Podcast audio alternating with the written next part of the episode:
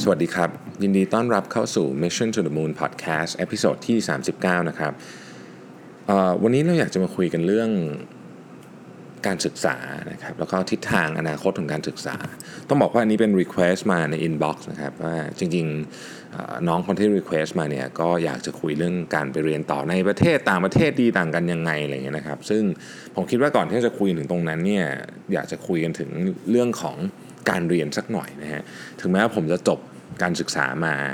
นานมากแล้วก็ตามนะฮะแล้วก็การศึกษาสมัยนี้ก็คงจะเปลี่ยนไปเยอะพอสมควรเนี่ยแต่ว่าในช่วงหลังเนี่ยผมมีโอกาสได้เข้าไปทำงานในมหาวิทยาลัยนะฮะไปช่วยภาคการศึกษานิดหน่อยประมาณหนึ่งนะครับ ในการคล้ายๆกับพยายามจะ reform หลักสูตรนะก็ได้เห็นอะไรเหมือนกันนะฮะแล้วก็จริงๆต้องบอกว่าก็ก็ วางแผนการศึกษาให้กับลูกด้วย เพราะฉะนั้นก็เลยได้ได้อ่านได้ศึกษาเรื่องพวกนี้เยอะพอสมควรนะครับ ก็เลยอยากจะมาชวนคุยขอใช้คำว่าชวนคุยนะฮะเพราะว่าสิ่งที่ผมพูดวันนี้เป็นไอเดียของผม ดังนั้นเนี่ยมันก็จะผิดจะถูกไงก็ก็อาจจะถูกใจบางท่าน อาจจะไม่ถูกใจบางท่านก็ต้องขออภัยไว้ณที่นี้ด้วยนะครับ ก็ชวนคุยกันแล้วกันนะแลกเปลี่ยนไอเดียนะครับผมก็ก่อนเราจะเริ่มคุยกันว่าที่มาที่ไปของอนาคตของการศึกษาจะเป็นยังไงเนี่ยเรามาดูประวัตินิดหนึ่งนะครับว่า เอ๊ะจริงๆแล้วเนี่ยการศึกษาในมหาวิทยาลัยเนี่ยนะครับมันเริ่มต้นยังไงนะฮะจริง ๆ การศึกษาในมหาวิทยาลัยเนี่ยเริ่มต้นตั้งแต่ปีคริสตศักราช 1088 นะครับนั่นก็คือประมาณเท่าไหร่อะพันเท่าไหร่พันกว่าปีที่แล้วนะฮะที่โบโลญญานะครับที่อิตาลีนะครับคนที่เริ่มนี่ไม่ใช่ครูนะฮะนักเรียนนะฮะนักเรียนเป็นคนเริ่มแล้วก็นักเรียนเนี่ยก็จะจ้างเหล่าคุณครูเนี่ยมา สอนนะครับแล้วก็นักเรียนเนื่องจากเป็นคนจ้างใช่ไหมก็จะมี condition ที่ strict มากนะครับครูเนี่ย cancel class ไม่ได้นะฮะแล้วก็ต้องมาตรงเวลานะครับ แล้วก็ถ้าเกิดว่านักเรียนเข้ามีคนเข้าเรียนน้อยเกินไปเนี่ยครูจะถูกปรับด้วยนะครับเพราะว่ามันเป็นสัญญาณที่บอกว่าเหมือนกับคนสอนสอนไม่ดีอะนะฮะแล้วก็ไม่ไม่ไม่ทำงานที่ดีพอที่จะให้นักเรียนเนี่ยเเหมือนกับ engage อยู่ในการสอนนั้นได้นะแต่ว่าหลังจากยุค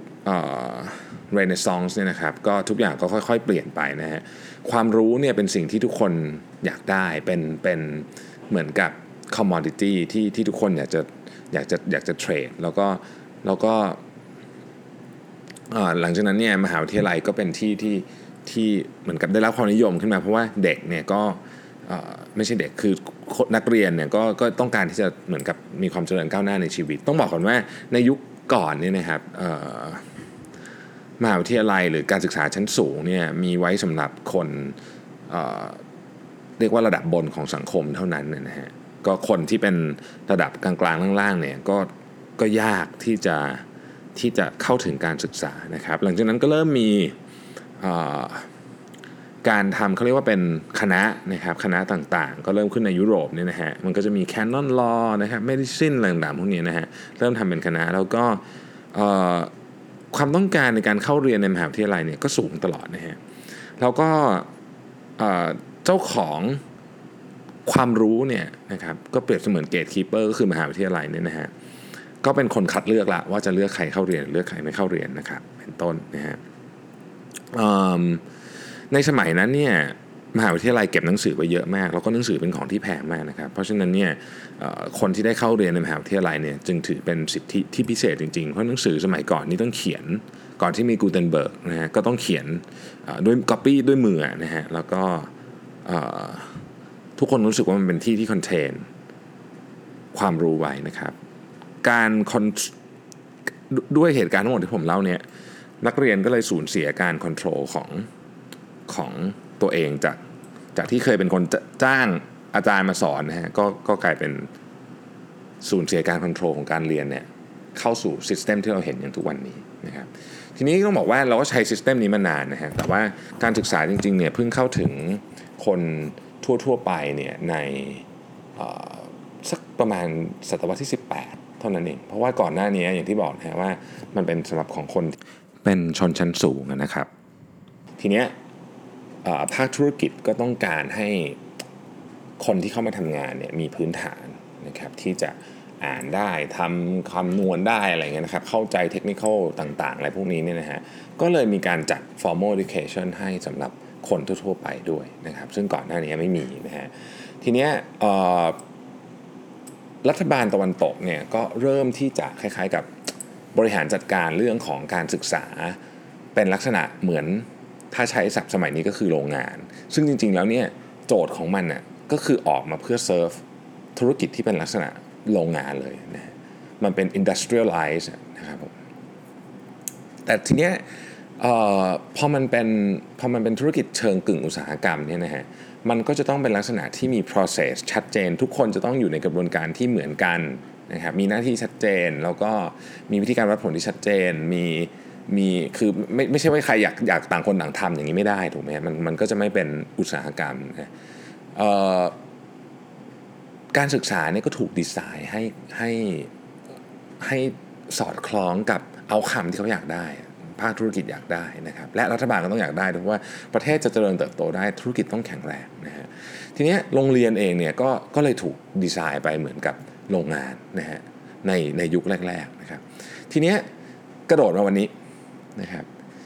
ห้องเรียนที่เราเรียนอยู่ทุกวันนี้แบบวิธีการเลคเชอร์เนี่ยมันใช้กันมาเป็นร้อยปีแล้วก็ยังใช้อยู่ไม่ได้เปลี่ยนแปลงเลยเลยนะครับ แล้วก็เราก็ยังคงใช้วิธีการวัดผลแบบเดิม ก็คืออการสอบโดยการวัดผลทุกคน based on พื้นฐานเดียวกันนะฮะทีนี้เนี่ยถ้าเกิดท่านได้มีโอกาสฟังหรือได้อ่านหนังสือของบุคคลท่านหนึ่ง ซึ่งผมคิดว่าเป็นคนที่เก่งมากชื่อ เซอร์เคนโรบินสันเซอร์เคนโรบินสันนี่เป็น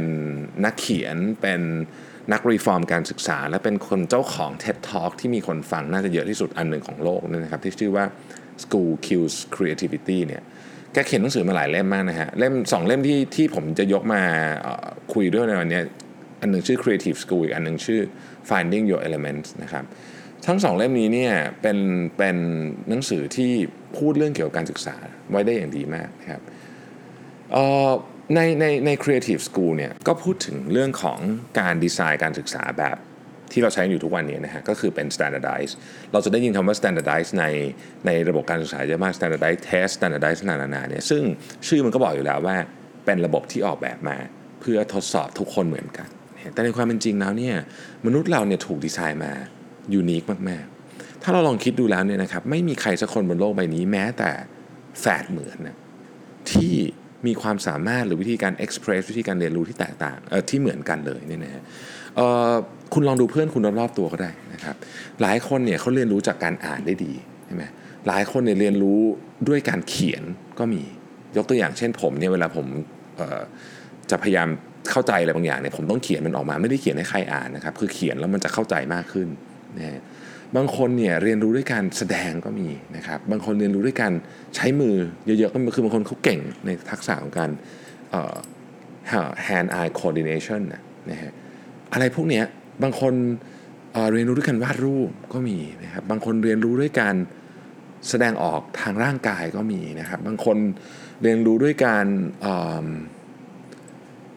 ไม่รู้ว่ามันมีเยอะแยะเนาะเต็มไปหมด แต่ว่าเราเนี่ยกับใช้ข้อสอบ เรียกว่าเกือบจะเป็นชุดเดียวกัน เรามีช้อยให้เลือกน้อยมากในโรงเรียนนะครับ แล้วไอ้ช้อยที่เราต้องเลือกในโรงเรียนเนี่ยมันก็กลายเป็นช้อยที่คุณต้องอยู่กับมันไปนานพอสมควรคุณต้องคือถึงแม้ว่าคุณอาจจะไม่ต้องอยู่กับมันไปตลอดชีวิตคุณเปลี่ยนอาชีพได้ก็จริง แต่ว่าเราต้องตัดสินใจเลือกเหมือนกับอาชีพหรือต้นต้นทางของเราเนี่ยตั้งแต่เรายังอายุเท่าไหร่อะ สิบห้าสิบหกแถวๆนี้เรายังไม่รู้อะไรเลย แต่ว่าเราต้องเลือกแล้วนะฮะ โดยช้อยที่จำกัดมาก ทีนี้เนี่ยมันก็เลยเอ็นอัพว่าหลายคนนะเเรียนไปแล้วทำไม่ได้ดีทำไม่ได้ดีก็พอออกไปในสังคมเขาก็รู้สึกว่าเขาถูกจัดว่าเขาเป็นคนที่ไม่เก่งนะครับสอบได้ไม่ดีไม่เก่ง ก็เลยได้งานที่ไม่ดี แล้วก็มีชีวิตที่ไม่ดีอะพูดง่ายอาจจะ อาจจะออกไปเป็นมีมีปัญหามีอะไรแล้วแต่เนี่ยนะฮะคำถามก็คือเขาเป็นคนไม่เก่งจริงหรือเปล่านะฮะจากการศึกษาของเซอร์เคนโรบินสันที่ได้ไปอ่านหนังสือสองเล่มนี้มันได้ข้อสรุปตรงกันเลยครับว่าไม่ใช่ คือแต่ละคนมีความเก่งไม่เหมือนกัน เพียงแต่ว่าระบบการศึกษาเนี่ยไม่ได้ถูกดีไซน์ให้ดึงความเก่งของแต่ละคนออกมา เท่านั้นเอง เพราะว่าอย่างที่บอกเรา standard ทุกอย่าง ทีนี้จะทำยังไงนะครับ เอาหลักการก่อนนะในการแก้ปัญหาที่ ที่หนังสือบอกที่ผมเห็นด้วยสุดๆเลยเขาบอกว่า วิธีการแก้ปัญหา education เนี่ยก็เหมือนกับเราแก้ปัญหาเรื่อง farming คือทุกวันนี้เนี่ยเราใช้ยาฆ่าแมลงเยอะเกินไป เราปลูกพืชชนิดเดียวกันมากเกินไปใช่ไหมฮะแล้วเราก็เลยมีปัญหาว่าเออมันมันเอ่อเรียกอะไรอะ่ะมันไม่ทนต่อสภาวะแวดล้อมดินก็เสียนู่นนี่เนี่ยเราก็เลยหันมาหาออร์แกนิกฟาร์มิงวิธีการของการแก้ปัญหา การเรียนการศึกษาเนี่ยก็คล้ายๆกับ organic farming หลักการของมันเนี่ยมีด้วยกัน 4 อันด้วยกันฮะใน organic farming นะครับก็คือ health ecology fairness แล้วก็ care นะครับ health ecology fairness แล้วก็ care เนี่ยสมมติในหนังสือเนี่ยเขายกตัวอย่างเป็นเคสของการเลี้ยงหมูแล้วกันนะฮะเป็นหมูแบบเอาเราเราลองดูเคสแรกก่อน เคสแรกเนี่ยเป็นหมูแบบ factory farm คือเป็น เป็นอุตสาหกรรมเลี้ยงหมูนะครับซึ่งสนใจผลอย่างเดียวนะตราบใดที่เรายังมีหมูตัวโตออกมา แล้วก็เร็วพอนะครับ ผู้เลี้ยงอะก็ไม่ได้สนใจหรอกว่าจะมีหมูที่ป่วย หรือว่าจะไปมีผลกระทบต่อสิ่งแวดล้อมขนาดไหนตราบใดที่มันยังอยู่ภายใต้กฎหมาย แต่ว่าถ้าหากเป็นการเลี้ยงแบบหมูแบบออร์แกนิก ซึ่งการเลี้ยงหมูแบบออร์แกนิกเนี่ยมันก็ based on principle 4 อันด้วยกันนะครับ อันได้แก่ health ecology fairness แล้วก็ care นะซึ่งถ้าเรามาดูนะเราเราสมมติว่าเราบอกว่าเออเราอยากเลี้ยงหมูที่มีที่ที่พูดถึง health เราไม่ได้หมายถึง health ของหมูอย่างเดียวนะ คือเราหมายถึง health ของ workers ของ consumer ด้วยนะครับ ecology แน่นอนสภาวะแวดล้อมเฮ้ยมัน harmony กับ system กับ ecosystem หรือเปล่า เราเราพ่อแม่เด็กอะไรเงี้ยได้ถูกดึงเข้ามาร่วมในการเรียนการสอนหรือเปล่า fairness คืออะไร fairness ก็คือเฮ้ยคุณเอาแต่เด็กเก่งที่เก่งตามแบบของคุณด้วยนะหมายถึงว่าเก่งตามข้อสอบที่เราดีไซน์หรือเปล่านะครับแล้วเรามีแคร์กับเด็กที่อาจจะไม่เก่งในเบสออนข้อสอบเราแต่เขาแต่เขามีความสามารถด้านอื่นเนี่ยเราจะหาซิสเต็มอะไรให้เขาเนี่ย เนี่ยเป็นวิธีการที่ผมคิดว่าเฮ้ยอนาคตเราจะต้องไปแบบนี้ แล้วขอเสริมนิดนึงจากงานรีเสิร์ชของ m c k เคนซี่เนี่ยเราเราเห็นอยู่แล้วว่าไองานที่มันเป็น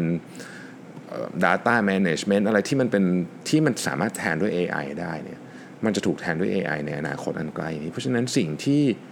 สิ่งที่สำคัญมากสำหรับอนาคตของ generation ถัดไปเนี่ยคือเรื่องของ soft skill นะ people skill creativity อะไรพวกนี้ซึ่ง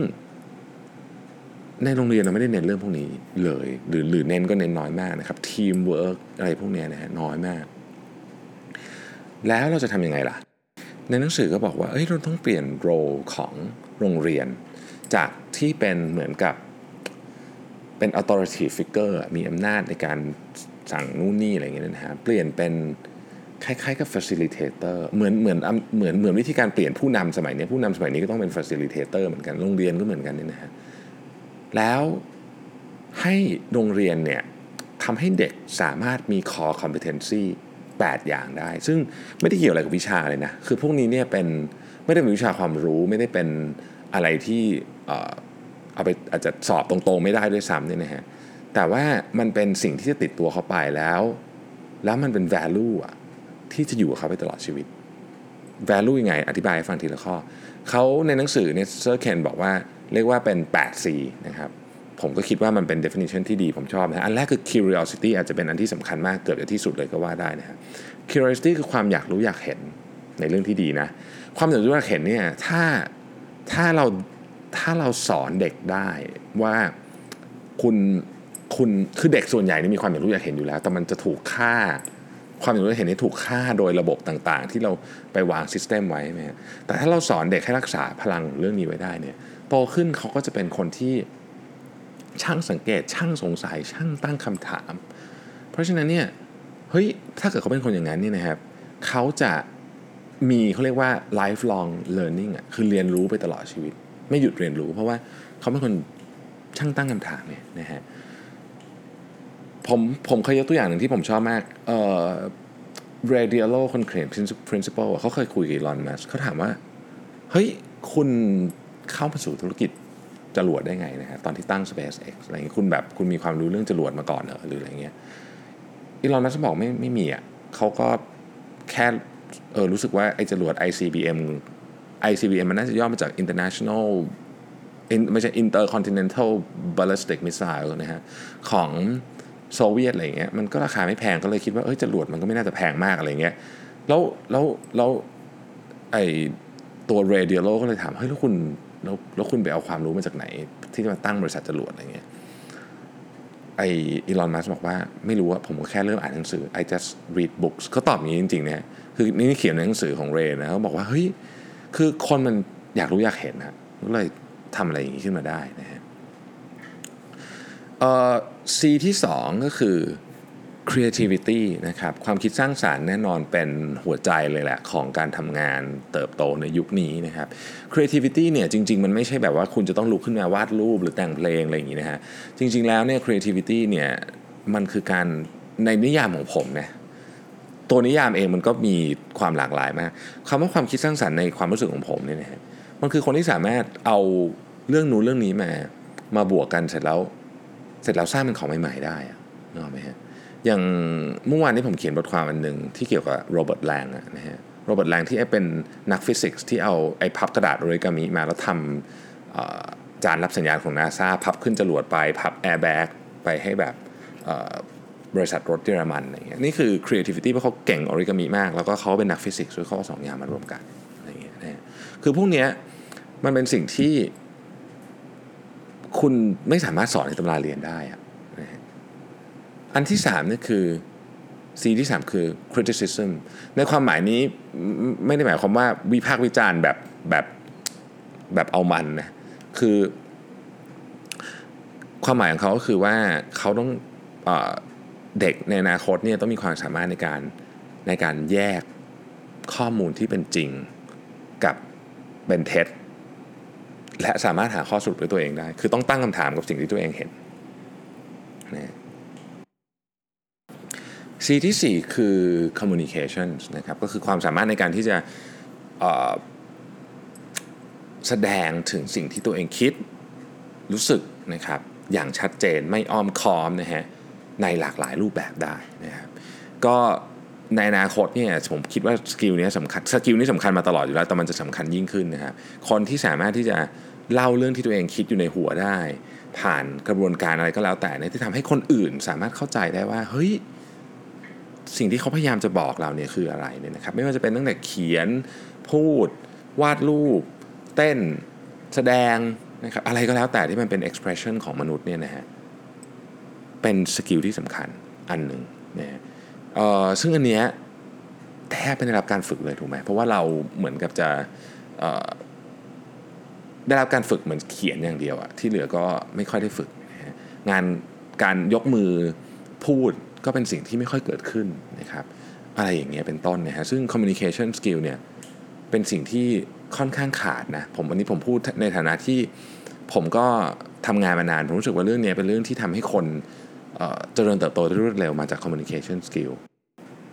C ต่อไปคือ collaboration นะครับก็เป็นการทำงานร่วมกับผู้อื่น ซึ่งคือมนุษย์มันเป็นสัตว์สังคมนะเพราะฉะนั้นคุณไม่ว่าคุณจะ อยากอยู่คนเดียวแค่ไหนก็ตามเนี่ยนะถ้าเกิดคุณไม่ออกไปอยู่ถ้ำหรืออะไรก็แล้วแต่เนี่ยคุณก็ต้องมีการทำงานร่วมกับผู้อื่นบ้างไม่มากก็น้อยนะครับบางคนบอกว่าเอ้ยฉันจะเป็นแบบ specialist ทำงานคนเดียวอยู่บ้าน คือคุณต้องคือมันก็ได้ประมาณหนึ่งคือคุณสามารถเลือกเลเวลของการอยู่ร่วมกับผู้อื่นได้ แต่ว่ายังไงก็แล้วแต่มันต้องมี collaboration บ้างนะฮะทีนี้เนี่ย collaboration เนี่ยมันเป็นสกิลที่ต้องถูกฝึกมาตั้งแต่เด็ก นะมารยาทในการเข้าสังคม ความมีน้ำใจ ความไม่ดูถูกผู้อื่น ความเห็นอกเห็นใจผู้อื่นเอมพัตตีอะไรพวกนี้นะฮะซึ่งมันถูกฝึกที่ไหนฮะมันถูกฝึกตั้งแต่สนามเด็กเล่นนะครับโตขึ้นมาในห้องเรียนการทำงานกลุ่มนะฮะซึ่งคนที่มี collaboration ที่ดีเนี่ยก็จะมี communication ที่ดี แล้วมี critical thinking ด้วยนะครับเขาจะสามารถแก้ปัญหาเฉพาะหน้าได้ดี สามารถสื่อสารความรู้สึกเขาได้ดี สามารถ เอาตัวรอดจากสถานการณ์ต่างๆ ได้ และเป็นที่เขาเรียกว่าเป็นที่รักของคนรอบข้างด้วยนะครับที่ต่อไปคือ compassion นะฮะ compassion ก็คือความสามารถในการ empathize คนอื่นนะฮะความความสามารถนี้มันจะทำให้นอกจากว่าคุณเป็นคนจะเป็นคนน่ารักมากๆแล้วเนี่ยนะฮะมันจะทำให้คุณมีความสุขด้วยนะเพราะว่าถ้าคุณเข้าใจ และเห็นอกเห็นใจผู้อื่น คุณก็จะไม่ไปแกล้งคนอื่น จะไม่นินทาคนอื่น จะไม่ทำให้คนอื่นเจ็บช้ำน้ำใจ ชีวิตคุณก็จะเจอแต่เรื่องดีๆนะครับ แล้วก็พอคุณมี compassion เนี่ยคุณก็จะอยาก collaborate กับคนอื่น อันนี้ไม่เกี่ยวกับว่าคุณเป็น introvert extrovert อะไรทั้งนั้นนะนะคือถ้าคนมี compassion เนี่ยคุณก็จะรู้สึกว่าเฮ้ยอยากทำเรื่องดีๆ ร่วมกับผู้อื่นนะครับ แล้วก็คนที่มี compassion เนี่ยจะมีความ sensitive กับความรู้สึกของคนอื่น ไม่ไม่ได้หมายความว่า sensitive ในแง่ไม่ดีนะคือเขาจะใส่อกใส่ใส่ใส่ใจคนอื่นนะครับ เวลาเวลาคุณเห็นคนที่สมมุติว่าคุณไปออกเดทแล้วกันนะกับกับกับใครสักคนหนึ่งเนี่ยนะฮะเคยได้ยินไหมที่เขาบอกว่าไม่ต้องดูหรอกว่าเขา treat คุณยังไง ให้ดูคนให้ให้ดูเวลาเขา treat คนที่ที่ที่อยู่รอบตัวเขาที่เหมือนไม่ไม่มีส่วนได้ส่วนเสียเขายังไง เช่น พนักงานเสิร์ฟหรืออะไรเงี้ย แล้วคุณจะเห็นว่าคนคนนั้นนะเป็นคนยังไง มันมีคนเยอะมากบนโลกใบนี้ที่จะทำดีเฉพาะกับคนที่มีส่วนได้ส่วนเสียกับเขาอะแต่ว่าประพฤติกริยาแบบแย่มากๆ กับคนที่เหมือนกับที่เขารู้สึกว่าไม่ไม่ได้มีส่วนได้ส่วนเสียอะไรกับเขาเนี่ยนะฮะคนที่มี compassion น่ะจะไม่ทำนิสัยแบบนี้นะเพราะฉะนั้นถ้าเราอยากให้ลูกหลานเราเจริญเติบโตขึ้นมาเป็นคนดีของสังคม มีและตัวเขาเองก็จะมีความสุขด้วยในที่สุดเรื่องพวกนี้มันจะกลับมาหาตัวเองหมดเลยเนี่ยนะฮะก็ต้องสอนเขามี compassion นะครับอันต่อไปคือ composure นะฮะ composure ก็คือความสามารถที่จะเชื่อมโยงกับจิตวิญญาณภายในของเราได้ ความรู้สึกภายในของเราได้ แล้วก็เราจะต้องสามารถเขาเรียกว่า self content ได้ มีความสมดุลมีมีความสุขกับการอยู่กับตัวเองได้นะฮะ คนที่มีความสุขการอยู่ตัวเองได้ รู้สึก self content มีเขาเรียกว่า personal accomplishment ตลอดเวลาเนี่ยจะไม่จะไม่จะไม่เศร้าจะไม่ depressed จะไม่แม้จะเจอความเครียดหนักๆ ก็จะหาจุดกลับถอยกลับมายืนได้เสมอนะครับทีนี้ไอ้ของพวกนี้เนี่ยบางคนก็มีเอง บางคนก็ไม่มีนะอันนี้มันเป็นเหมือนกับโลกภายในเป็น inner world นะครับซึ่ง คนที่ไม่มีเนี่ยต้องฝึกนะต้องหากระบวนการนะครับ หลายคนเจอผ่านกระบวนการ meditation การไปปฏิบัติธรรม บางคนก็เจอผ่านกระบวนการต่างๆนานาบางคนออกเดินทางแล้วเจอก็มีนะครับบางคนเขียนหนังสือแล้วเจอก็มีบางคนเล่นเปียโนแล้วเจอก็มีบางคนไปช่วยเหลือคนอื่นแล้วเจอก็มีนะครับหลายคนเนี่ยเจอเขาเรียกว่าเจอตัวเองผ่านการช่วยเหลือผู้อื่นอะไรเงี้ยนะฮะ เพราะฉะนั้นเนี่ยโรงเรียนเนี่ยต้องมีต้องมีกระบวนการเรื่องนี้ด้วย ที่จะให้เด็กเนี่ยเข้าใจ self content ได้ว่า เฮ้ย ทุกคนเกิดมาไม่เหมือนกันนะ เรามี background ไม่เหมือนกัน แต่เราสามารถที่จะพอใจในตัวเองได้นะครับเรื่องพวกนี้ถ้าสอนจะไปเร็วนะ ดีกว่าให้เรามาค้นพบตัวเองบางคนก็ไม่เจอ แล้วก็มีปัญหาเยอะแยะในชีวิต C สุดท้ายนะครับคือ citizenship นะครับก็คือ ความสามารถในการเป็นส่วนหนึ่งของของสังคม แล้วก็เข้าใจสิทธิหน้าที่และกระบวนการในการที่ทำให้สังคมอยู่ได้นะครับ เด็กเนี่ยต้องเข้าใจว่าตัวเขาเองเนี่ยเป็นส่วนหนึ่งของของสังคมที่เขาอยู่ เขาจะต้องเข้าใจถึงความเป็นไปของโลกของเหตุการณ์ต่างๆ ที่เกิดขึ้นบนโลก ต้องมีความคิดเห็นเกี่ยวกับสิทธิหน้าที่ของเขานะ ต้องเข้าใจถึงบทบาทของรัฐบาลกฎหมายนะครับ ก็คือจริงๆเนี่ยโรงเรียนไม่คือโรงเรียนจะบอกว่าเฮ้ยเราสอนเรื่องพวกไอ้รัฐศาสตร์อะไรอยู่แล้วเนี่ยจริง ๆ สอนอย่างเดียวไม่พอ แต่ว่าอาจจะต้องถึงขั้นต้องบอกว่าต้องมีการ demonstrate ด้วย เช่นกระบวนการในการเลือกพวกประธานนักเรียนอะไรพวกนี้มัน สมัยก่อนมันเหมือนทำไปงั้นๆนะผมไม่รู้นี้ดีขึ้นยังนะครับ แต่ว่าอันนี้ก็เป็นกระบวนการหนึ่งที่จะช่วยให้เด็กเนี่ยเข้าใจถึงหลักการของการบริหารจัดการทางสังคม แล้วก็เอฟเฟกของการใช้สิทธิและหน้าที่ของเขาได้ อันนั้นก็คือ 8C ของเซอร์เคนโรบินสันนะฮะส่วนตัวผมคิดว่าระบบการศึกษาเนี่ยต้องเปลี่ยนแล้วก็วิธีการวัดผลอะไรต่างๆเนี่ยก็ต้องถูกคิดขึ้นมา ซึ่ง บางคนจะคิดว่าโหมันยากจังเลยอะเพราะว่ามันคุณจะไป personalize อะไรหลักสูตรให้กับให้กับเด็กได้ยังไงนะฮะถ้าเรา personalize Facebook เราได้ personalize มือถือได้ทุกคนในมือถือเราไม่มีใครเหมือนกันเลยเนี่ยนะฮะเรา personalize อะไรกอะเครื่องสำอางได้ทุกวันนี้ เรา personalize เสื้อผ้าให้ทุกคนได้ทำไมถึงจะ personalize เรื่องที่มันสำคัญที่สุดในชีวิตของ เด็ก 20 ปีแรกไม่ได้อะอย่างการศึกษามันต้องทำได้ฮะแล้วมันก็ต้องมันก็ต้องรีบทำด้วยถูกไหมจริง ๆ เราก็เริ่มทำกันแล้วนะ อย่างพวกคอร์สออนไลน์คอร์สอะไรต่างๆเนี่ยมันก็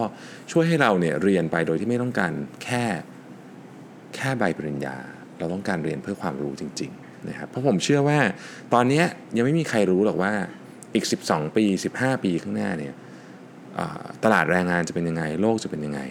แต่สิ่งหนึ่งสิ่งที่ทุกคนรู้แน่ๆคือมันไม่เหมือนวันนี้แน่นอนนะครับ เรากำลังใช้โมเดลการศึกษาที่ใช้กันมาร้อยกว่าปี ตั้งแต่ยุคอุตสาหกรรมอะเพื่อที่จะเตรียมตัวสำหรับโลกที่ ในโรงงานในอุตสาหกรรมทั้งหมดอะมันแทบจะใช้หุ่นยนต์ทำหมดแล้วอะเราก็ต้องคิดว่ามันมีอะไรสักอย่างที่ผิดไปถูกไหมครับ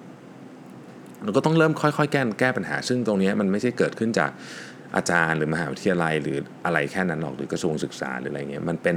ความพยายามร่วมกันครับที่เราทุกคนเนี่ยคิดว่าจะต้องช่วยเพื่ออนาคตของประเทศด้วย เพราะยังไงก็แล้วแต่เนี่ยเด็กๆรุ่นใหม่นี่แหละ ก็จะเป็นคนที่ช่วยสร้างประเทศสร้างอนาคตให้กับโลกเราต่อไปนะครับ อย่างที่บอกนะฮะอันนี้เป็นการชวนคุยเฉยๆเพราะฉะนั้นคงไม่มีอะไรผิดไม่มีอะไรถูกนะครับ ใครเห็นด้วยไม่เห็นด้วยก็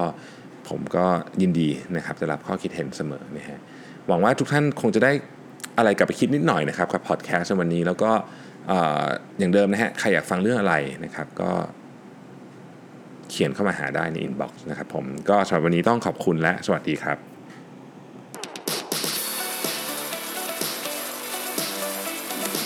Mission to the Moon Podcast brought to you by เครื่องสำอางแสสีเพราะความสดใสมีได้ทุกวัน